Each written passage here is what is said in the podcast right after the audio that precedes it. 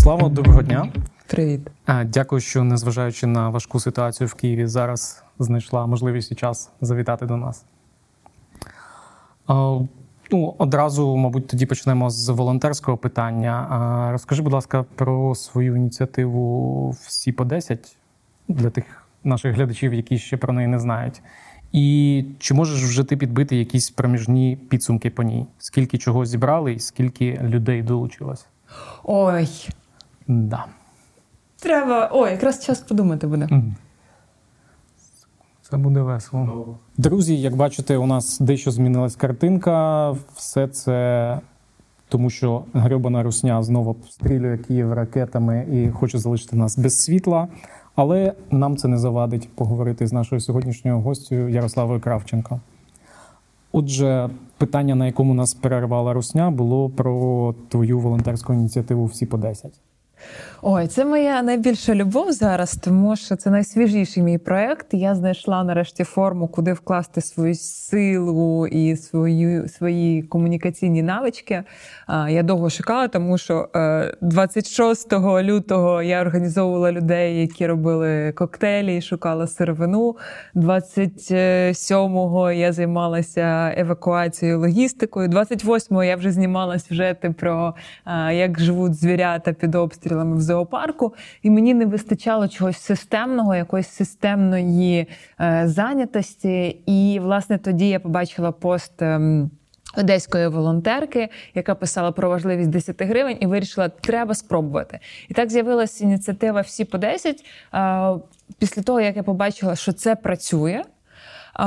Вона стала системною, продумали таблички, заявки, форуму перевірки. І сьогодні ініціативі 5 місяців, 5 місяців, 6 місяців майже ми досягли позначку перших 5 мільйонів, які зібрали по 10 гривень. Але найголовніша штука це ну не кількість грошей. Ну з ким мені тут тягатися? 5 мільйонів за 6 місяців.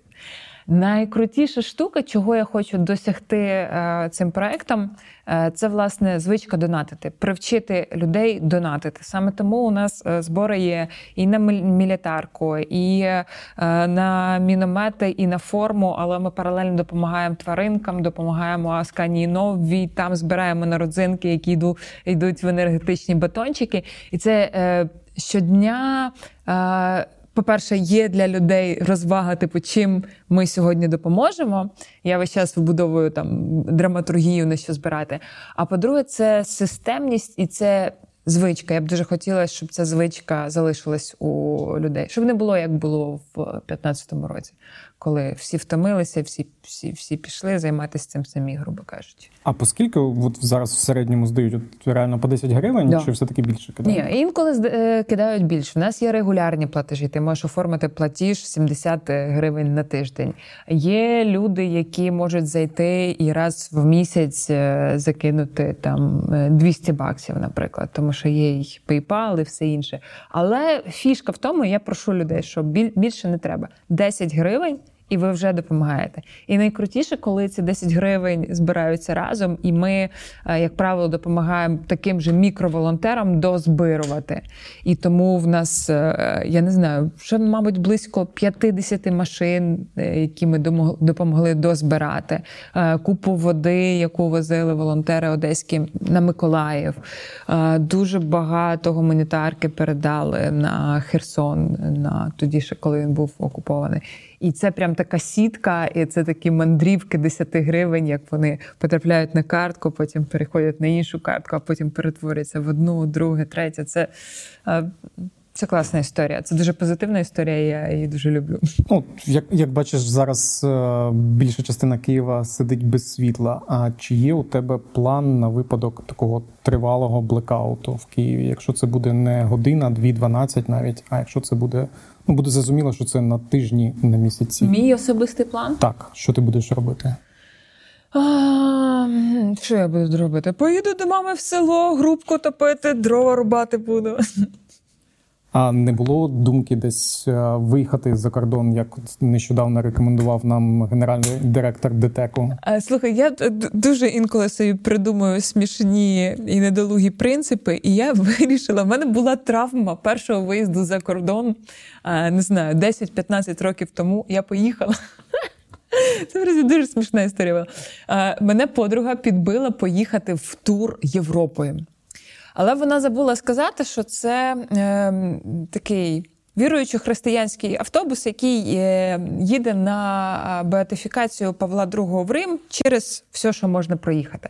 Оскільки я підсідала в цей автобус останнє, мені дісталося крісло, там був е, якийсь знаєш, аля Ікарос з пружинами, які трачали.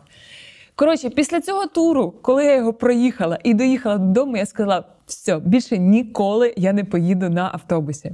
І тому а, зараз а можливість е, подорожувати була.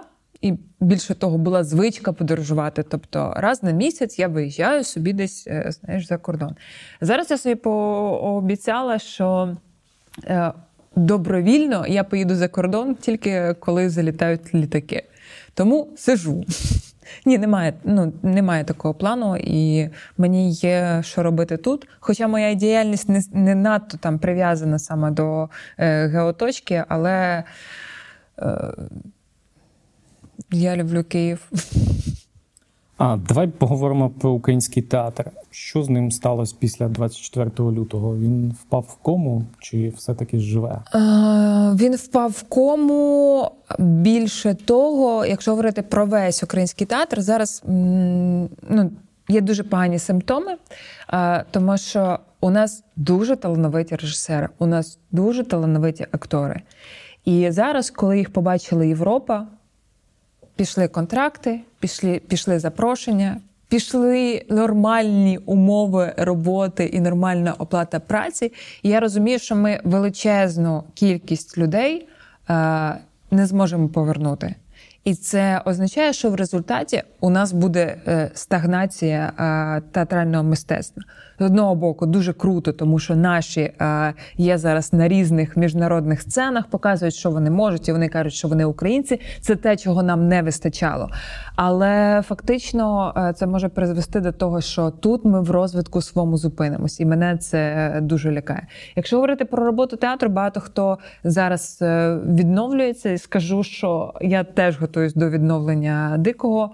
Але дуже потрібен був час оцих 9 місяців для того, щоб зрозуміти, а про що зараз говорити, а які люди, а як ми змінилися, а ми. Змінилися, змінюємося і будемо продовжувати змінюватися. І куди вести нашу аудиторію, і що буде от зараз е, власне на часі? Яке майбутнє ти бачиш якраз в українського театру після перемоги? Ну, бо складалось враження, що раніше наше театральне життя і наші, скажімо так, театрали були дуже тісно переплетені з російською повісткою, там з російською мовою, навіть з російськими п'єсами. Як ну як, як це буде після війни, після перемоги? А, Дивись, мій театр створений після революції. Ми народжені революцією саме тоді, е, коли багато людей зрозуміли, що е, вони можуть щось зробити. Ну, власне, це була така амбіція.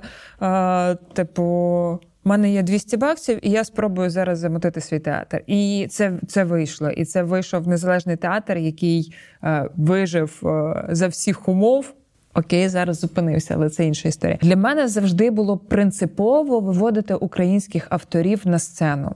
Тому що комплекс меншовартості був, і більше того, він сіявся ще на етапі е, освіти в Карпенка Карого. Я закінчила Карпенка Карого. Я не пам'ятаю нічого е, цікавого про український театр. Тобто, в нас були пари український театр, був були пари російський театр. І пари російський театр це таке суцільне надрочування на Станіславський, Толстоногов. А при тому, що той же Курбас він подавався, як у нас люблять іконізувати, да, Шевченко, Курбас, це значить, ну от страждалець такий. А то, що це був дуже драйвовий чувак, який робив фактично європейську е, реформу в е, українському мистецтві, те, що що це була людина, яка е, зі своїм театром жила комуною які багато гастролювали. Тобто подача самої, навіть на рівні освіти, того, що тут було щось цікаве, її не було. І тому я категорично проти була російських авторів в у себе в театрі і, взагалі, проти російських авторів в українському театрі. Маю сказати, що один раз тільки стратила, тому що ми тоді взяли аля ліберально, це було років п'ять тому е, автора. Я забула його ім'я. Е, він переїхав з Росії, там дисиденти, все інше. Він отримав польське громадянство. А, Верипаєв. Верипаєв. І це ж було, ми ж, наче, маємо бути схожі, значить, ті речі, які він пише, мають заходити. Я вкладаю гроші, збираю команду, ми випускаємо виставу, і я дивлюся на цю виставу, і я розумію, що це не про нас. І це було в перший і останній раз, коли ми взяли росіянина так свідомо. Після цього я сказала: ні, більше цього не буде. Я не розумію. Ну, типу, у нас дуже високий потенціал у українських драматургів. Вони круті, вони вміють писати, вони вміють писати так, щоб е, ці тексти ставали касовими виставами. Ну і треба брати своїх, треба вкладати в своїх. Ти також є амбасадоркою руху Хі-Фоші. Які у нього зараз задачі в Україні і які успіхи, якими можна похвалитися? Це ще одна смішна історія, тому що амбасадори руху Хіфаші обираються раз на рік. Така система. Нас е, з Романом Вінтонівим обрали у 2018 році. Потім почалися карантини, локдауни, все інше, і ми застрягли в цьому статусі, і розумієш, і ти вже не можеш. ну... Я... Зіскочить вже не вдається. Вже не може, і інших не обрали в Україні. І ти так ходиш. Амбасадорка руху Хіфаші. Це дуже крутий рух, і я впевнена, що не можна ставити на паузу процеси, запущені до війни, е, запущені до карантинів і локдаунів, процеси, які розвивають наше суспільство. Говорити про гендерну нерівність потрібно, говорити про. Е, домашнє насильство потрібне. Говорити, чому всі виграють, і чоловіки, і жінки, і особи, які себе ідентифікують по іншому від того, що в нас буде рівність, потрібно. Ну і і це не можна відкладати на потім. Тобто, коли ми зараз говоримо про права е, жінок е, в армії, про те, що елементарно у них може бути е, жіноча форма, і вона має бути чи броніки, да, вони на 200 е, баксів дорожче, які враховують, що у жінок є груди, але вони є. І дівчата, які служать, мають право мати жіночу форму і жіночі броніки. І рух хіфаші він продовжує існувати, продовжуються процеси е, проведення там. Е, інформаційних кампаній е, з приводу знову ж таки головних меседжів і головних і головних е, базових цінностей. І для мене супер важливо, що це продовжується. Я дуже боялася, що з початком війни просто все похериться, все, що ми робили. Е, всі, е, всі здобутки, всі компанії великі, які вже зрозуміли, що. На рівні з тим, як ти декларуєш свою соціальну відповідальність, ти маєш ще й декларувати ось цю е, гендерну рівність. І я думала, ну все, все, що чим я останніх п'ять років займалася, це зараз буде перекреслено. Але слава Богу, ні. А рух якось офіційно відреагував на війну в Україні, і чи спілкувалися ти там з іншими учасниками з інших країн, яка у них там позиція, що вони про це говорять, пишуть? А, Ну, дивись, треба ж розрізняти, ти розумієш, великі е, компанії, у яких є представництво в Україні, і, грубо кажучи, в, в якийсь момент ми можемо казати ООН гандони. А в інший е, момент ООН в Україні та команда, яка сидить і робить щось у нас, вони е, красавчики. Так само е, з усіма рухами. Е, Хіфоші це теж ООНівський е, рух. ООН жінки. Да, ООН жінки. Спригнула з питання, знаєш чому? Тому що не знаю відповіді. Реагували, мабуть. Окей. А Ну, якраз ти згадала про інші організації, яких там умовно центральні офіси ми хейтимо, а тут вони на землі в Україні роблять в принципі непогані речі. От Є Червоний Хрест Емністі. Що ти думаєш про останні скандали з ними? І чи вони досі потрібні в такому форматі, в якому вони існують, чи все-таки це вже якийсь комерціалізований правозахист? Мені важко сказати напередодні е, скандалу з Емності, який був, ми робили е, інтерв'ю якраз е, з головою головою представницею Емності України, і вона розповідала, яким чином відбуваються.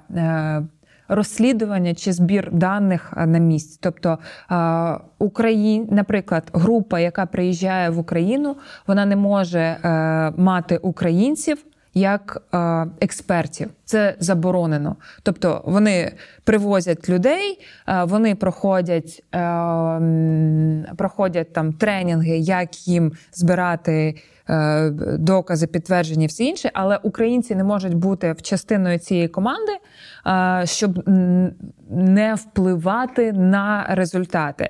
І коли ти дізнаєшся в цю всю цю я її трошки, ну буквально за три дні до цього самого скандалу, до цього винесення їхнього їхньої резолюції, е, дізналася, як як важко нашим е, нашому представництву, тому що вони не можуть ніяк впливати. І це типу система. Ну, мабуть, не тут я не буду запалювати ці факели, там спалити всіх, е, на що вони потрібні. Хоча питань і до Червоного Христа, і, і до них багато погляди, які ти відстоюєш в Україні, ну подобались і подобаються там не всім далеко. А чи були якісь реальні погрози? Чи атаки на тебе через твою позицію там за останній рік? Ти мене сплутав з Шатайлом? Ну, Шатайло, да, він влучив за позицію. Просто від за, за всіх нас. знаєш. Постраждав, як Ісус. Слухай, не знаю, не було такого нічого. Тобто, умовно, тобі в приватній не пишуть якісь погрозливі речі, які б ти вважала ну, реальною погрозою своєму? Ну, я не, не завжди читаю приват, але такого, щоб хтось погрожував, прямих погроз е, не було. Які ще зміни мають наступити в Україні, щоб от ти для себе особисто вважала, що у нас нарешті рівноправне суспільство? Або хоча б три головні, які ще нам треба впровадити. Е, слухай, мене найбільше зараз. Е, я не скажу, що в мене на першому місці стоїть е, гендерна рівність зараз.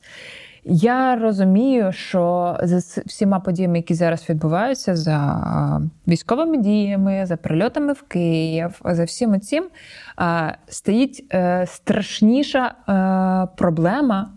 Е, це те, що нам потрібно встигати слідкувати за руками всередині країни, які продовжують її е, розтягувати і е, руйнувати. Тобто, в мене зараз найбільше питань власне до Міністерства культури. Чуваки, які нічого не зробили по збереженні культурної спадщини, по евакуації музеїв, які нічого не зробили для нормального виїзду українських митців за кордон, коли це було найбільш потрібно. Тобто, фактично, всі, хто виїжджали і виходили з прапором України в перший період е, на початку війни, це всі люди, які робили це за власний е, кошт. І е, те, що ну просто прокидається багато важливої роботи, яка має бути зроблена в культурно-інформаційному плані, мене це дуже вхарює.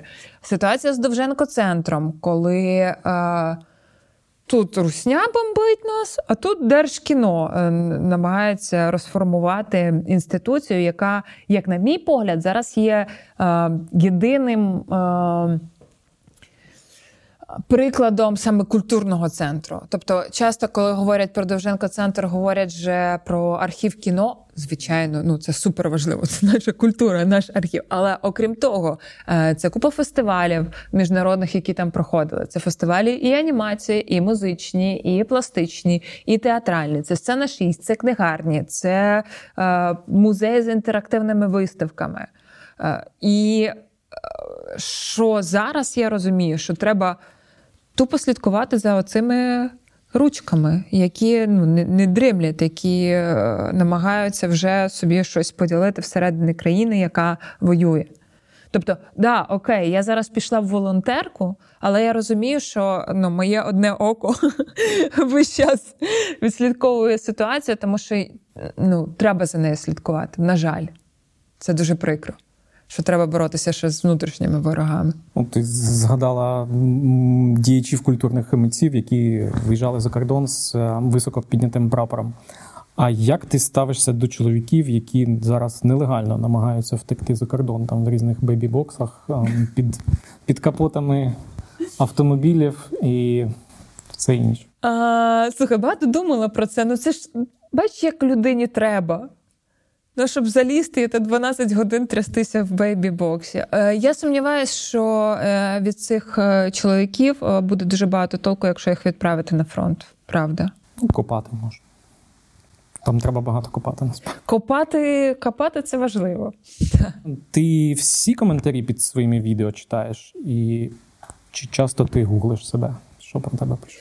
Е, Я не гуглю себе, тому що я налаштувала собі програмку ботик, який мені присилає сам е, сповіщення, якщо десь щось про мене написали. А чи читаю коментарі? Читаю коментарі. Я дуже люблю коментарі. Це ну це, це фідбек, це зворотня сторона. Більше того, температуру по палаті можна поміряти е, саме через коментарі. Ну, якраз в зв'язку з цим наступне питання. Як е, кількість сексистських коментарів під е, відео телебачення Торонто тобою з часом не зменшилась? Чи, чи це якась стала цифра з місяця в місяць? Як ти на них взагалі реагуєш? Зменшилась, дуже зменшилась. І я думаю, що це заслуга якраз нашої просвітницької е, роботи в усіх напрямках, усіх моїх проєктів. А, Тому що е, я пам'ятаю, це перше відео, свою першу появу в телебаченні Торонто в 2017 році. А, І ці коментарі, е, типу. Е, Кому відсмоктала, щоб потрапити, е, і купу всього, як я, як я там опинилася, і про зовнішність. І е, зараз ну це не знаю, під відео там один, два, три, хтось напише про груди, але ти розумієш, що це ну, там зальотні люди. А аудиторія наша росте разом з нами, і це, це дуже прикольно. Дуже цікаво було спостерігати, як змінювалася аудиторія під час початку повномасштабного вторгнення, тому що вона дуже змінювалася. І є люди ж, які знають всю історію, всю драматургію розвитку телебачення Торонто, а є тільки ті, хто прийшли. І коли знаєш, прибігають, я дуже люблю е, ці е, такі на кшталт, типу, що це ви за, за, за смикану, що вона е, так смикається, що в неї з мімікою, візьміть нормально ведучу. Я така, боже, яке щастя. Це ж було вже. Це було вже, але це, ну, це, це прикольно. Це, Просто здається, що вже нічого нового не може бути, а тут нова людинка, і вона думає, що вона перша про це написала, вона перша це помітила. І це дуже весело. Яким було твоє перше враження про Майкла Щура, коли ви вперше познайомились, і як воно змінилось з часом? Ну, ми познайомилися з ним е, давно на одному проєкті, де ми працювали неведучими. Були такими робочими елементи, елементами одної складної, але цікавої системи. Він тоді був е, е, враження журналіст за дрот. Е, такий весь час на цьому на розумному. Ну, тобто, ну, я не скажу, що це була людина, яка складала враження, що з нею дуже хочеться поспілкуватися. Але я вважаю е, Майкла Щура і Романа Вінтонєва фактично своїм е, хрещеним батьком. Хоча в інстаграмі написано, що я його краща половина. Це, здається, був сюжет на телеканалі Київ. Да-да-да, використовую, використовую це інколи. А, Я його вважаю своїм хрещеним батьком на Ютубі, тому що він мені сильно допомагав стартувати. Тобто, в мене не було досвіду роботи в кадрі. До цього я працювала журналісткою, але я працювала за кадром, а, працювала піарницю. Ким я тільки не працювала, але в кадрі ні. І він мені прям сильно допомагав. Налаштовуватися, давали якісь поради. Більше того, якщо це ранкова зйомка, а він знає весь час, що мені сказати, щоб я була в тонусі. Коротше, він дуже класний партнер. Якраз ти згадала період, коли ви могли перетинатися з 2012 по 2014 ти працювала редакторкою та журналісткою шоу Говорить Україна. Скажи чесно. Як тоді було? Всі персонажі та історії реальні чи частково використовували акторів? Я тобі скажу, що це принципова була е, позиція і принципова фішка. Нікому не віриться, але всі е, історії і герої були реальними. Тобто це люди прості, так відігравали це прості студії і в люди, і ми їх дуже важко діставали. Моя робота якраз була такий ресерчер-комунікатор, знайти людину і зробити так, щоб вона приїхала в кадр. А потім в наступну частину своєї роботи на «Говорить Україна я спеціалізувалася на кримінальних історіях, е, виїжджали відрядженнями там. Теж шукали людей, свідків, родичів. І е, в цьому в цьому якраз була цінність цієї програми. Той період, коли ми стартували, ми якраз там були спочатку. Що це були реальні люди і реальні історії. І саме це породило, коли я набачила набачила стільки різної України, скільки різних українців, скільки різних емоцій, е, це породило, мабуть, е, якусь планку справжності і щирості, яка має бути. Після цього я вирішила піти е, з театру, в якому я до цього працювала, тому що я розуміла, що те, що я зараз бачу на сцені. І те, що я бачила, коли ми знімали цю програму, ну це дві різні реальності. А мені б дуже хотілося говорити про ту реальність, в якій ми зараз живемо. А з давай поговоримо про About. Ем, ти задоволена тим, яким вийшов цей проект?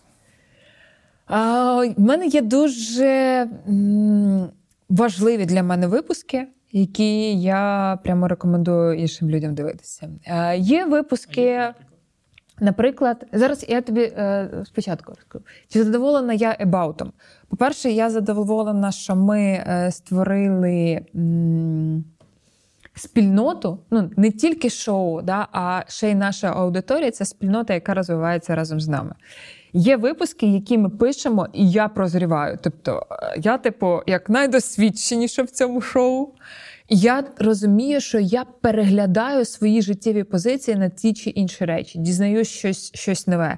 Є кілька випусків, які я дуже раджу всім е, подивитися, е, тому що ну, вони прям допомагають там про токсичні стосунки. Чи ми знімали в минулому році дуже крутий випуск про флірт як розрізнити домагання і флір, тому що ну проблема в цьому з в Україні. Ну, Це точно всім треба подивитись. А чи, наприклад, про стосунки з батьками і про сепарацію? Ця проблема у нас теж є. Вона е, викликана ну в першу чергу якимись там е, соціально-економічними аспектами, да, що люди продовжують довго жити з батьками чи не можуть е, з'їхати. Коли українська традиція, що всі ми поколіннями жили в одній хаті, а що це ви маєте з'їжджати? І все інше. І всі оці питання е, сепарації дуже прикольно розглядаються. І тому, ну, мабуть, ми зняли десь близько 40 епізодів About, і в мене є свій топ-10. А чи знаєш ти якісь ну, реальні історії людей, які от вам написали, сказали дякую, це змінило тотально моє життя, та моє сприйняття? Так, дуже була прикольна історія. Я її люблю. Е, це ми е, говорили, був випуск про ініціативу. І чому деяким е, там про очікування від чоловіків було, як вони е, ну, чоловіків змушують проявляти ініціативу, чоловік має робити пропозицію. Але ж е, чоловіки відчувають ці ж самі відчуття. Вони можуть соромитися, вони можуть на щось не, не зважуватися. І нам написала підписниця, яка а, зустрічалася з хлопцем 7 років і яка зробила йому пропозицію. І він погодився, тому що він тупо не знав, як це зробити. І вона каже: Ну, а чому? Значить, я можу це зробити. І, е, власне, це так класно, ну, у людей змінилося життя.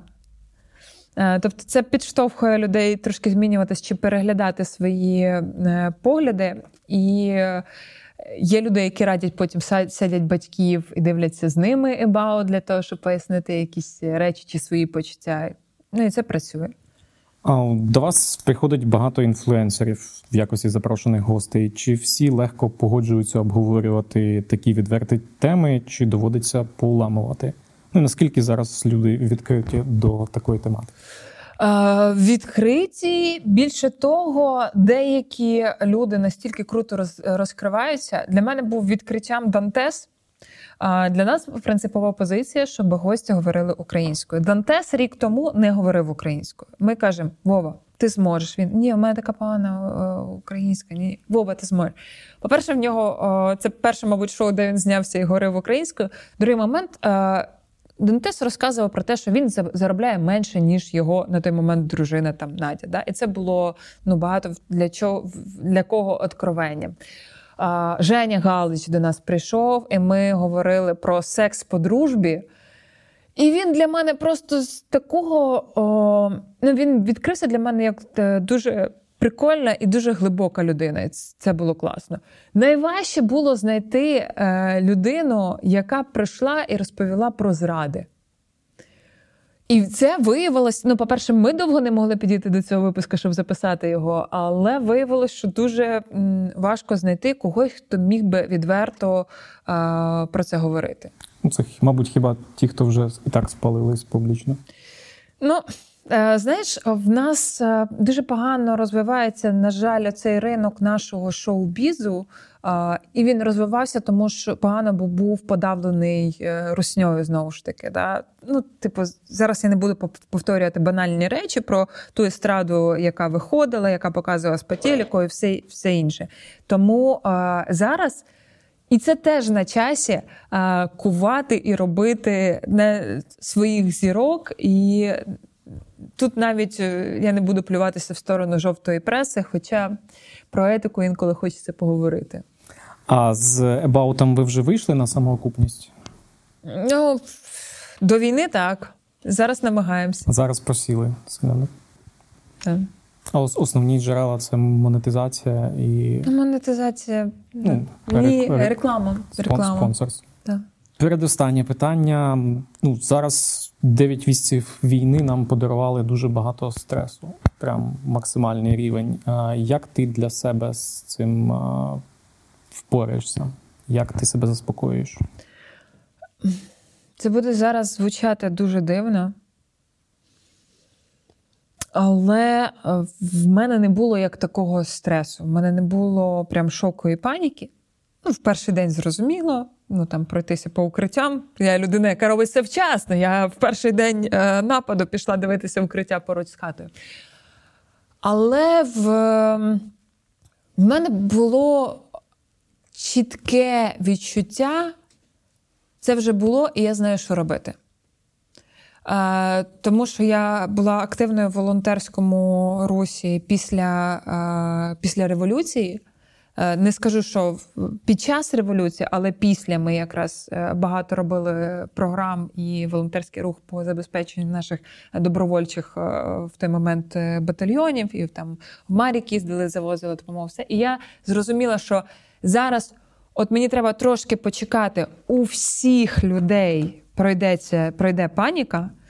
Е, випрацюються механізми, випрацюються системи, і ми зможемо е, робити те, що ми вміємо робити. Тобто в мене чітко було розуміння, що треба просто дати всім іншим, які заважають цим шумом, побігли, все зробили, завезли, купу всього, кому нікого нічого не треба.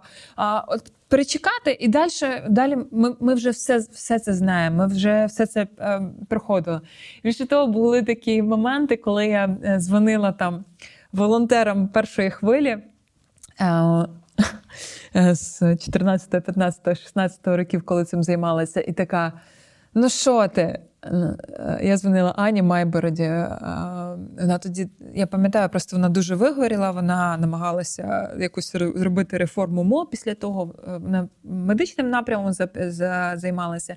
Потім, як багато волонтерів тої хвилі, намагалася якось привнести в МО нормальну структуру Міністерства оборони, да, якось щоб воно працювало нормально. І я пам'ятаю це вигорання, яке було потім, і така і безнадія, що система не ламається, система не міняється, до волонтерів не прислухаються. Я така: Аня, що ти? Це там третій день війни що, що, аптечки пакую. Я така, ну ладно.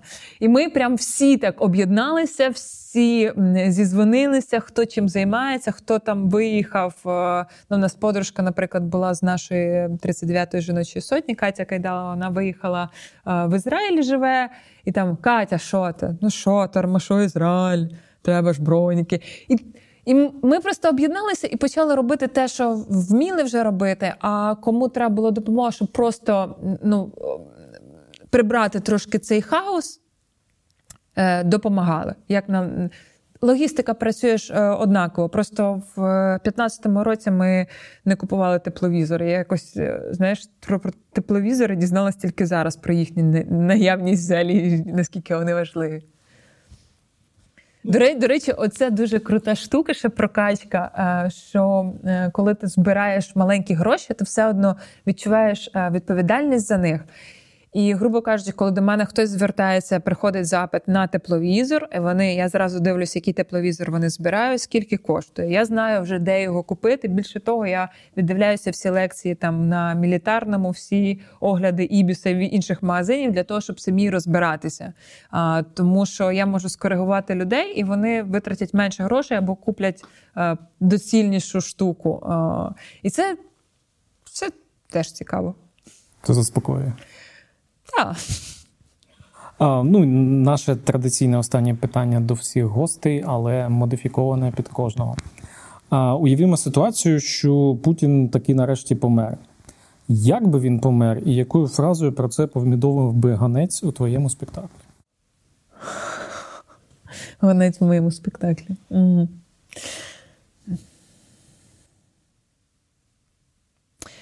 Блін, хороше питання, таке веселе, таке тупе. Ми ж розуміємо всі, мабуть, що смерть одного Путіна нічого не змінить, так? Так, не розумію.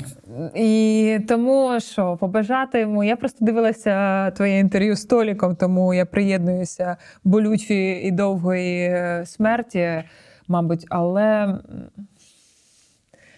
просто тут е, мало бажати Путіна смерті ми розуміємо, що наш е, ворог набагато більший, і е, що зусиль нам треба докладати щодня набагато більше. І блін, це не вдов... Я просто хотіла цю фразу сказати, але доведеться її сказати тут, тому що ти мені не поставив ніякого питання, де б я нормально відповіла.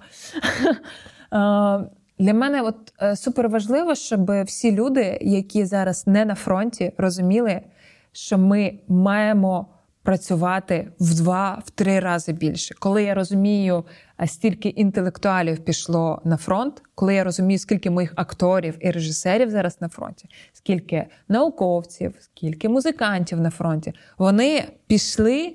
І відкрили ну, їхні місця залишилися неприкритими. Тобто вони зараз роблять ось цю роботу, і нам набагато більше треба прикладати щодня зусиль щоб і допомагати їм там, і не втрачати е, власне їхні здобутки і е, їхні починання продовжувати ось тут. От. Тому громадянському суспільству не можна ще розслаблятися. І я не знаю навіть, коли цей момент е, може наступити. Просто треба її бачити. Прямо щодня. І горизонт планування один день. І горизонт планування один день. Да. А, Ярослава, дякую, що незважаючи на всі перешкоди ти поспілкувалася з нами, залишилася в таких цікавих обставинах продовжити інтерв'ю і розповіла стільки цікавих речей. Дякую вам. Дякую і бажаємо дикому театру і всім твоїм проектам успіху і розвитку.